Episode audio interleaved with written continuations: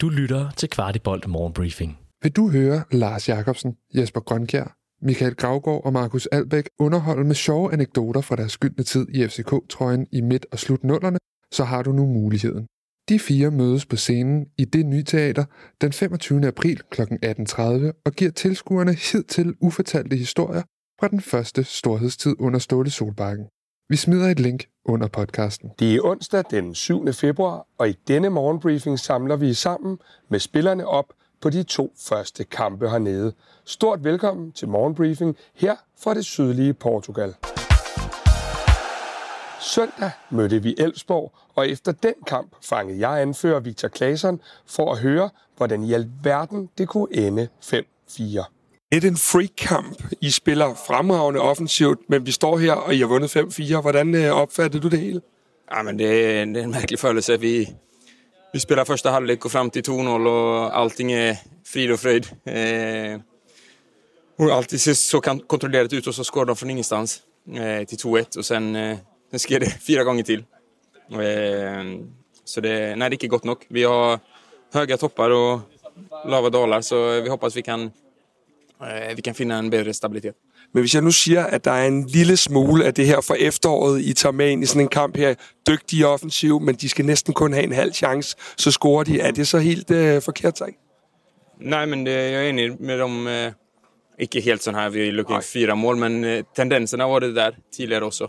Eh, specielt i, i, i de danske kampene. Eh, I Champions synes jeg, vi har været mere, mere stabile og mere fokuserede. Eh, jag vet inte om det, om det handlar om fokus, att vi inte är där helt, men eh, någonting är det och det, det måste vi rätta till.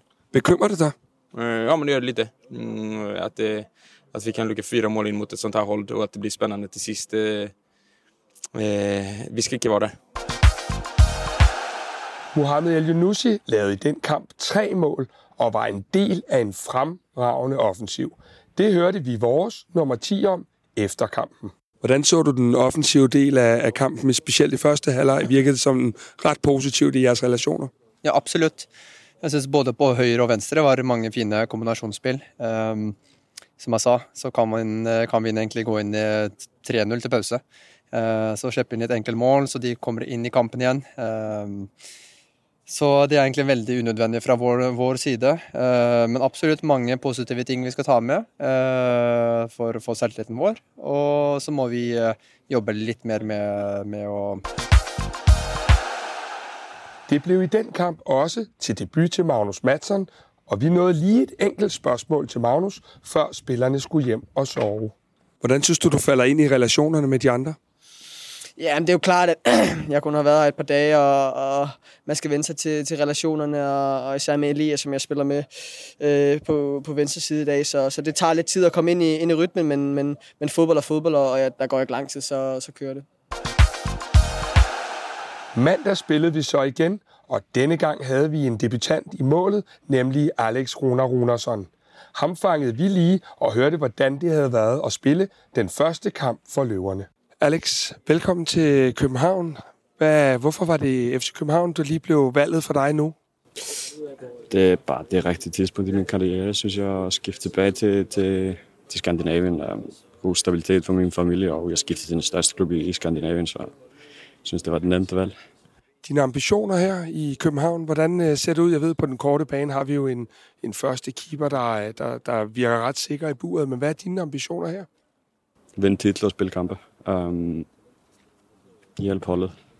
Så, ja, som jeg siger, hvis jeg kan hjælpe Camille nu de næste seks måneder, inden han skifter til, til Tyskland, så, så er jeg meget glad for at gøre det. Um, og jeg ved, hvis han gør det godt, så gør jeg det godt også. Så, så ja, vi, vi kommer bare til at hjælpe hinanden, tror jeg. Nogle af os kan huske dig fra FC Nordsjælland også, men kan du prøve for over for vores øh, seere og lyttere at sætte lidt ord på, hvad for en øh, keeper-type du er? Jeg synes, jeg er meget moderne. Jeg er god på linjen, god på stregen, um, god med fødderne. Synes jeg er en leder ind på banen. Um, så har jeg også selvfølgelig ting, som jeg kan forbedre mig til. Um, og jeg håber, Kim kommer til at hjælpe mig med at forbedre de ting.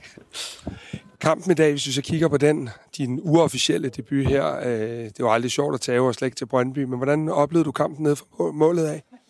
Um, ja, jeg synes, jeg spiller okay. Øhm, men som jeg siger, jeg, jeg skiftede til klubben, var det 5-6 dage siden eller noget, og mange nye ting, jeg skal vende mig til, og nye holdkammerater, så, så ja, det gik fint, men, men det er klart, vi kan forbedre os. Vi glæder os i hvert fald til at følge dig i København. Rigtig hjertelig velkommen til. Mange Tak.